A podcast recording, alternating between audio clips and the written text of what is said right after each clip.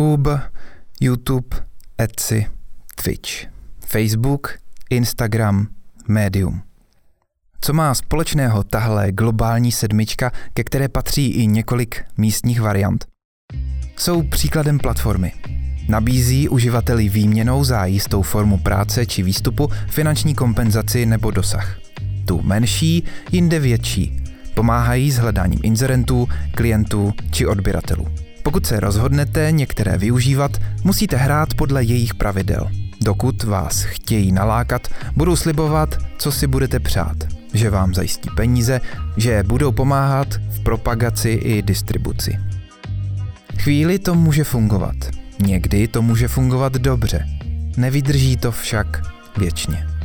Nedávno jsem zahledl tweet od Austina Kleona, autora Still Like an Artist, ve kterém radí, aby člověk raději investoval energii do tvorby vlastního blogu na vlastní doméně a ne do jeho psaní na médiu, kolem kterého se poslední dobou stahují mraky. Připomnělo mi to, že mám už dlouho rozpracovaný podcast právě na téma nebezpečí velkých platform, které snadno ukolébají tvůrce, aby jim věřil a stal se na nich závislým. Oni pak, ať už ze své vlastní vůle nebo pod tlakem okolí, přes noc a bez varování změní podmínky.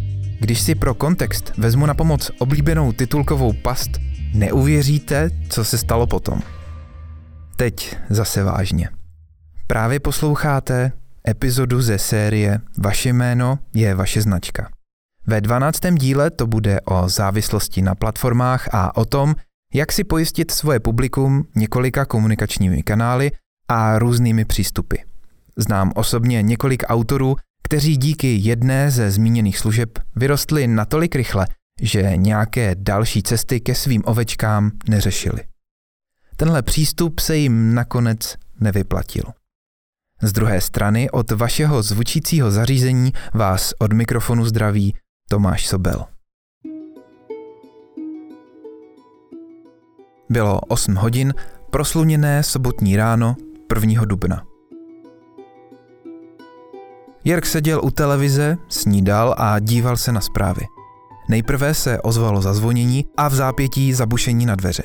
Před svým domem našel překvapený pan domácí dva reportéry z Mail on Sunday. Skoro ho nenechali dopovědět pozdrav a hned se pustili do dotazu, jestli je to Jörg a jestli se jedná o autora kanálu Slingshot Channel.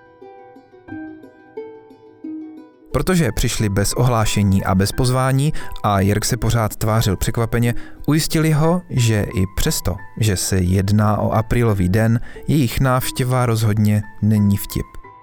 Jirk věděl, že se to jednou stane. Dříve nebo později se někdo přijde zeptat, co za videa točí a proč. Protože byl vždycky pozorným hostitelem, pozval je oba na kávu. Ještě se ani nenapili a rovnou začali. Mohou se ptát a udělat pár fotek? Ale jistě, beze všeho, přitakal Jörg. A o čem si budeme povídat? Pokračoval. Jde nám o video, ve kterém jste testoval ochranou vestu proti bodnutí nožem. Vysvětlil chladně jeden z reportérů a začal vytahovat mobil, aby si mohl nahrávat odpovědi na otázky. Jörg věděl, co bude následovat. Nevyhodil je. Později trochu litoval, že to neudělal. Bylo to přibližně týden po nešťastné události z Londýna. Došlo k napadení strážníka nožem. Útočníkem byl člověk, který předtím najel autem do lidí a čtyři zabil. Se strážníkem celkem pět. Předmětným videem, které Jörg natočil mnohem dříve, než k incidentu došlo, chtěl poukázat na skutečnost, že Vesta, prodávaná toho času třeba na Amazonu, inzerovaná jako obrana před bodnými zbraněmi, je neefektivní. Už jen z toho důvodu, že hliníkový plech, který je ve vestě, ničemu nezabrání. Je sice lehký, bohužel také měkký. Destička z uhlíkových vláken by byla efektivnější, ale asi i o dost dražší. Místo toho, aby byla podrobena inkriminovaná Vesta pořádné kontrole a místo toho, aby někdo řešil, že se prodává neefektivní ochrana pomůcka, došlo k přesunutí pozornosti na posla. A to opomíme fakt, že každá základní myšlenka útoku nožem počítá s tím, že máte mířit na nechráněná místa. Strážník zemřel právě na vykrvácení způsobená bodnutím do krku a do podpaží. Ani ta jeho profesionální vesta, která by měla být mnohem účinnější než civilní verze, nebyla moc platná. Rozhovor netrval dlouho. Jirk odpověděl, jak nejlépe mohl a když za reportéry zavřel dveře, oddechl si, že to má za sebou a šel točit video, které měl naplánováno ještě než byl vyrušen. Druhého dne ráno, po neočekávané návštěvě, vyšel v Mail on Sunday článek se šíleným titulkem Krvavé peníze Google Internetová korporace vydělává na sedmiminutovém videu, ve kterém expert na nože proniká ochranou vestou proti bodnutí nožem, jako měl Westminsterský strážník a spustil virální vlnu. Zbytečnými detaily, třeba tím, že Jergova Vesta byla civilní, volně prodejnou verzí, se bulvár zbytečně nerozptyloval. Článek prezentoval video jako návod na proniknutí ochranou za účelem zabít, ne jako kritiku šmejdu, který byl otestován v místě, kde poskytuje největší ochranu, která skandálně selhala. Jak se dalo předpokládat, odpověď YouTube na sebe nenechala dlouho čekat. Inkriminované Jergovo video bylo zakázáno. Byla mu udělena výstraha, zbývaly dvě. Pokud by se rozhodli v Mail on Sunday anebo někdo jiný najít ještě dvě další videa a že jich měl Jerk v podobném ražení celý kanál, úplně by ho odstranili z distribuce. Což pro něj začal být velký problém, protože odešel před časem z práce a začal se tvorbě videí pro YouTube věnovat naplno, aby mohl svým fanouškům dodávat pravidelně co nejkvalitnější obsah. Nejsem zastáncem volného prodeje zbraní. Chci jen demonstrovat, že i normálně zpracované video, které může půl roku bez problému existovat a nikoho nepohoršovat, přes noc získá úplně jinou emoci. Dalším velice pikantním faktem na celé situaci je skutečnost, že sám YouTube dal Jirgovi ocenění za dosažení jednoho milionu odběratelů kanálu. A pochopitelně Daily Mail Online který toho času patřil stejnému vydavateli pod jiným editorem, pravidelně zveřejňoval některá Jergova videa se vtipnými komentáři. Navíc jeden z novinářů, kteří spovídali Jerga, v minulosti sepsal článek, ve kterém podrobně rozebral, jak projít bezpečnostní kontrolou na letišti a dostat na palubu letadla zavírací nože, což dokumentoval vlastní fotkou z paluby letadla. Ale to u bulváru asi není až tak překvapující. Jörg je jeden z nejmíru milovnějších a nejklidnějších youtuberů, co znám. I občasní diváci jeho videí ho mají rádi. Zmíněná situace navíc ukazuje princip, jakým nejen takzvaná tradiční bulvární média pracují s informacemi a že se přes noc může stát nepřítelem kdokoliv bez ohledu na to, na jakém místě planety Země se nachází. Jörg je, jak jde podle jména trochu poznat, Němec. A o incidentu jako první psal britský bulvár. Teprve až když došlo k tomuhle průšvihu, začal Jörg aktivně vybízet k přihlášení do mailing listu. To, že má web a fórum moc aktivně netlačil, ale právě tam se zvedla vlna podpory fanoušků a začali bombardovat YouTube, ať obsah vrátí a Slingshot Channel i s Jörgem nechá být. Další dva dny po zablokování, po petici s 25 tisíci hlasů a po kontaktování YouTube se Jergovi povedlo nechat blokaci zrušit. Musel změnit popisek i titulek videa.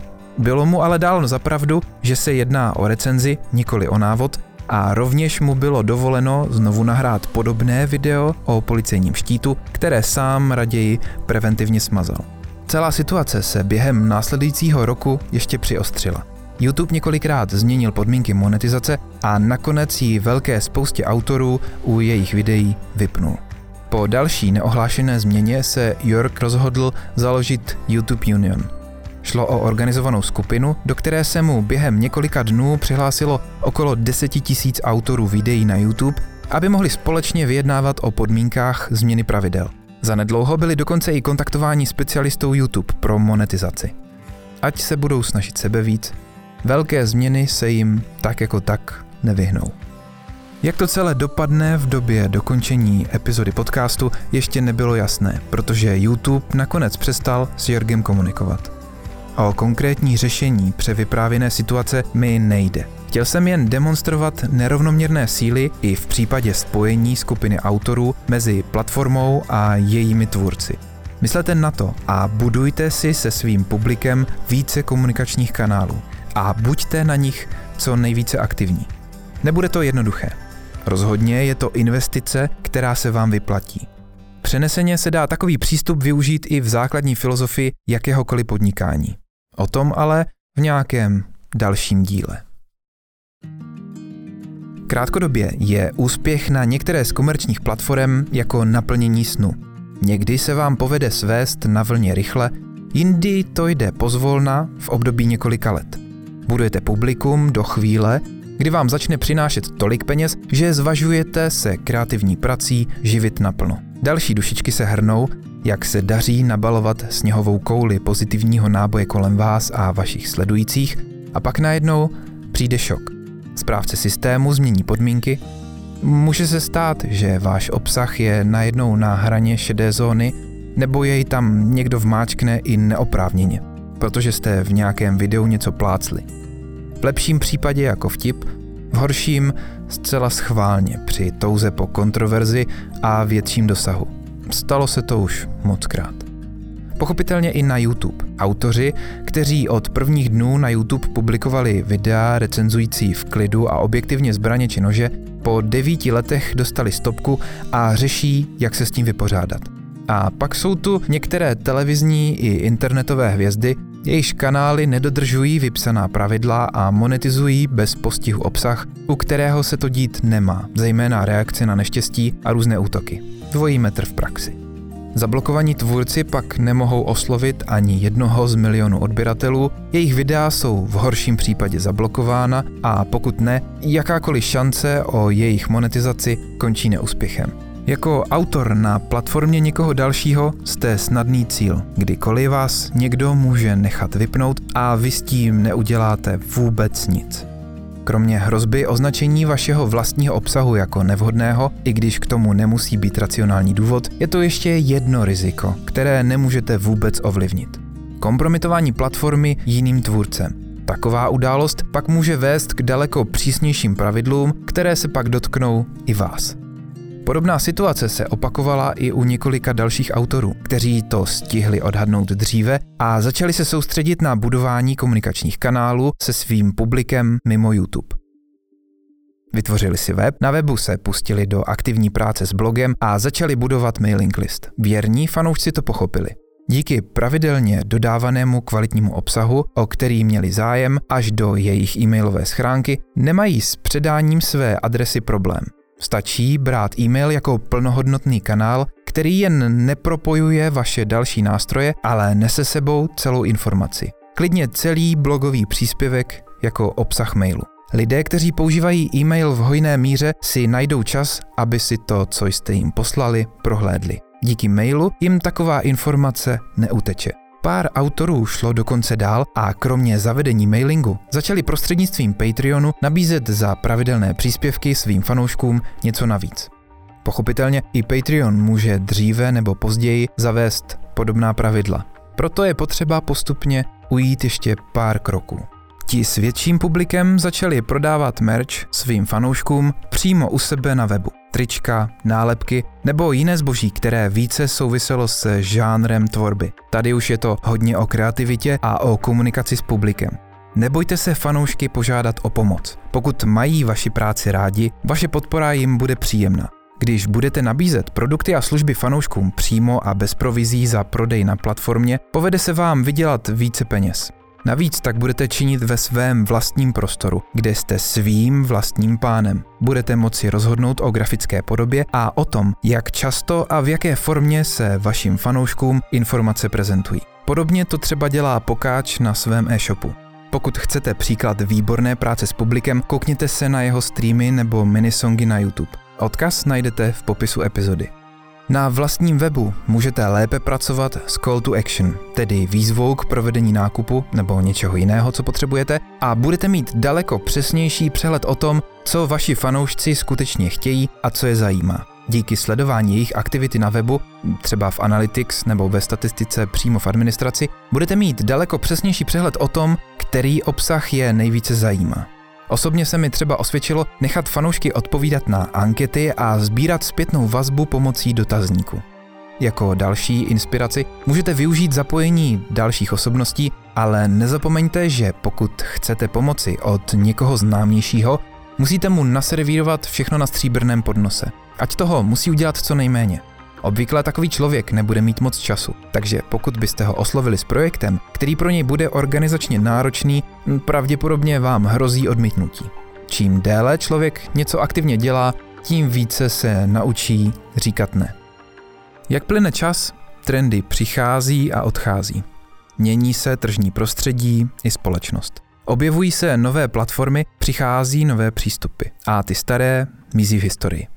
Čas od času se stane, že tomu může pomoci nějaká událost. Jednou z nich by mohl být příklad Paula Logena, kontroverzního youtubera, který tak dlouho páchal ve svých videích šílenosti a zacházel kvůli sledovanosti do extrému, až se YouTube rozhodl, že s ním rozváže spolupráci na několika velkých projektech a to i přesto, že byl členem elitní skupiny publikující v prémiové části YouTube Red. Nakonec si vysloužil i ztrátu monetizace, i když dočasnou, v předpokládané hodnotě okolo 1 milionu dolarů měsíčně. U těch nejhorších videí došlo k odstranění. Tady však nemůže být o spornosti rozhodnutí řeč, pokud vám tedy není 11 a nebo nevyhledáváte extrémy. Osobně si myslím, že je jen otázkou času, než se objeví jiná podobná hvězda, která způsobí tak velkou nechuť ve fanoušcích platformy, že ji začnou bojkotovat. Ostatně ono už se to několikrát stalo, právě v souvislosti se změnou podmínek pro monetizaci. Po těchto změnách se většina seriózních autorů pustila do kritiky YouTube a snažila se situaci nějak změnit. YouTube začal některé části omezení upravovat, ale většinu nechal jako evoluci. Podobně jako Facebook v minulosti několikrát změnil způsob, jakým zobrazuje obsah, v jakém formátu jsou prezentována alba a videa, po případě jak snadno lze dosáhnout organického dosahu při sledování práce na facebookové stránce a kolik je potřeba si platit, až po současnou situaci, kdy je vlivem několika faktorů každých pár týdnů výsledek dosahu zcela jiný. Většinou menší. Stejně jako používání algoritmů, které rozhodují o zobrazování obsahu na platformách, protože pochopitelně čím více materiálu se objevuje, tím více jsou jejich uživatelé zahlcení příspěvky. A platforma musí nějak řešit oddělení kvalitních věcí od nekvalitních, aby aspoň někteří mohli být vidět více. Jak z toho ven? Já osobně jsem si z těchto důvodů k podcastu nezařizoval firemní stránku na Facebooku a veškeré promo jedu ze svých osobních účtů. Proto používám vaše jméno je vaše značka jen jako hashtag, ale primárně chci, aby mě lidé znali pod mým jménem. Proč? To si povíme zase u některého z dalších dílů. Proto jsem si vyrobil a sám spravuju web podcastu na Juicyfolio a odevšat na něj odkazuju. A i proto jsem společný projekt s Michálem Petrusem, kreativní kreatury, opatřil webem, který sjednocuje všechnu komunikaci na jedno místo. Vytváří rozcestník a katalog. Ve velké řadě facebookových skupin je to jednodušší a zároveň jediná povolená taktika. Nemůžete bez smazání odkazovat do profilu nebo stránek, abyste neodlívali pozornost. Navíc, když už tam člověka máte, s nás mu odprezentujete i něco dalšího z vlastní zahrádky.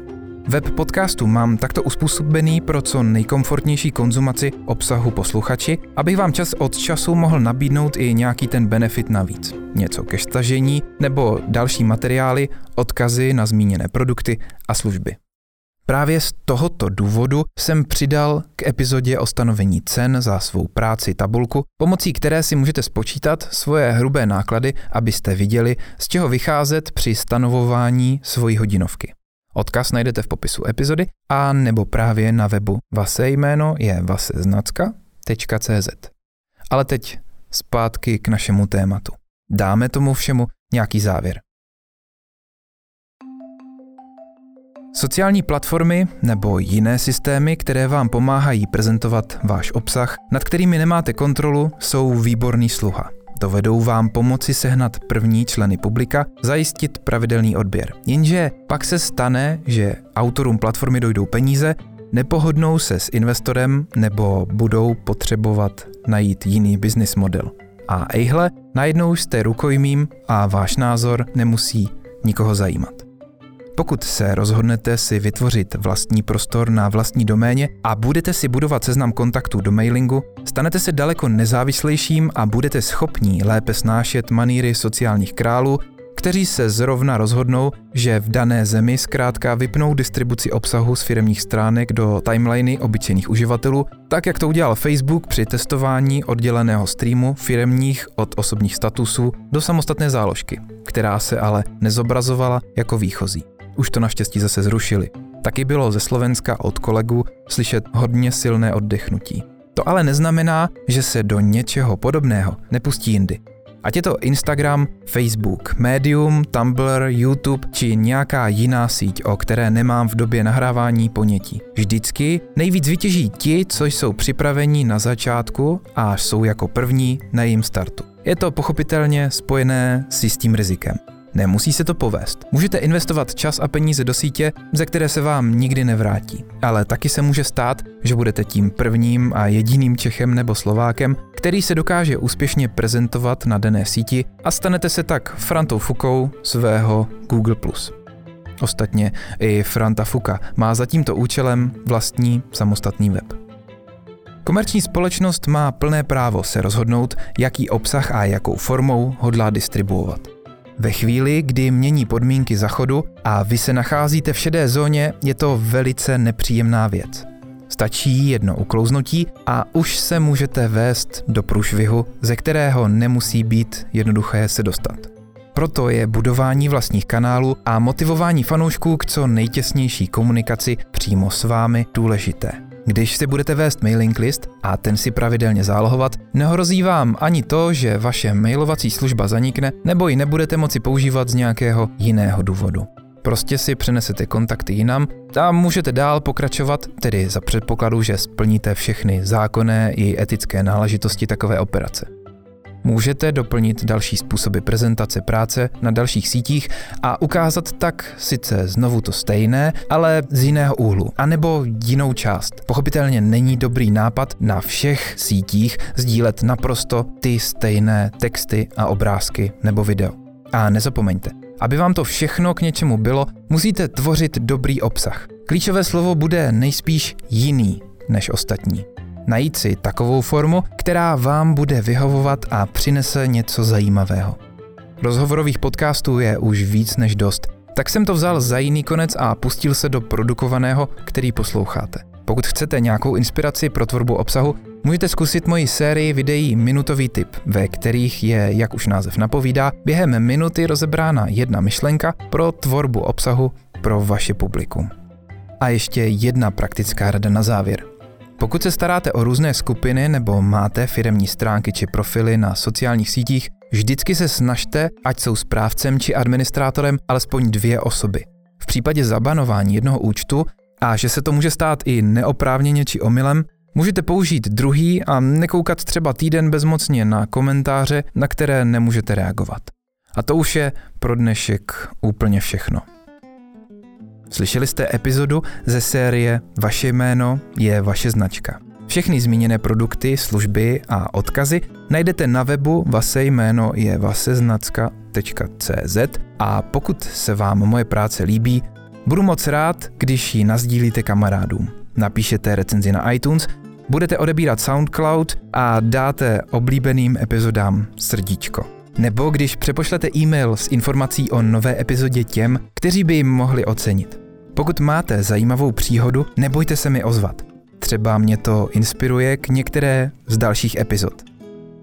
To už je pro dnešek opravdu všechno. Pokud byste chtěli s taktikou pro prezentaci práce a propagaci pomoci, dejte vědět. Třeba to nějak vymyslíme a dostanete nabídku, která se neodmítá.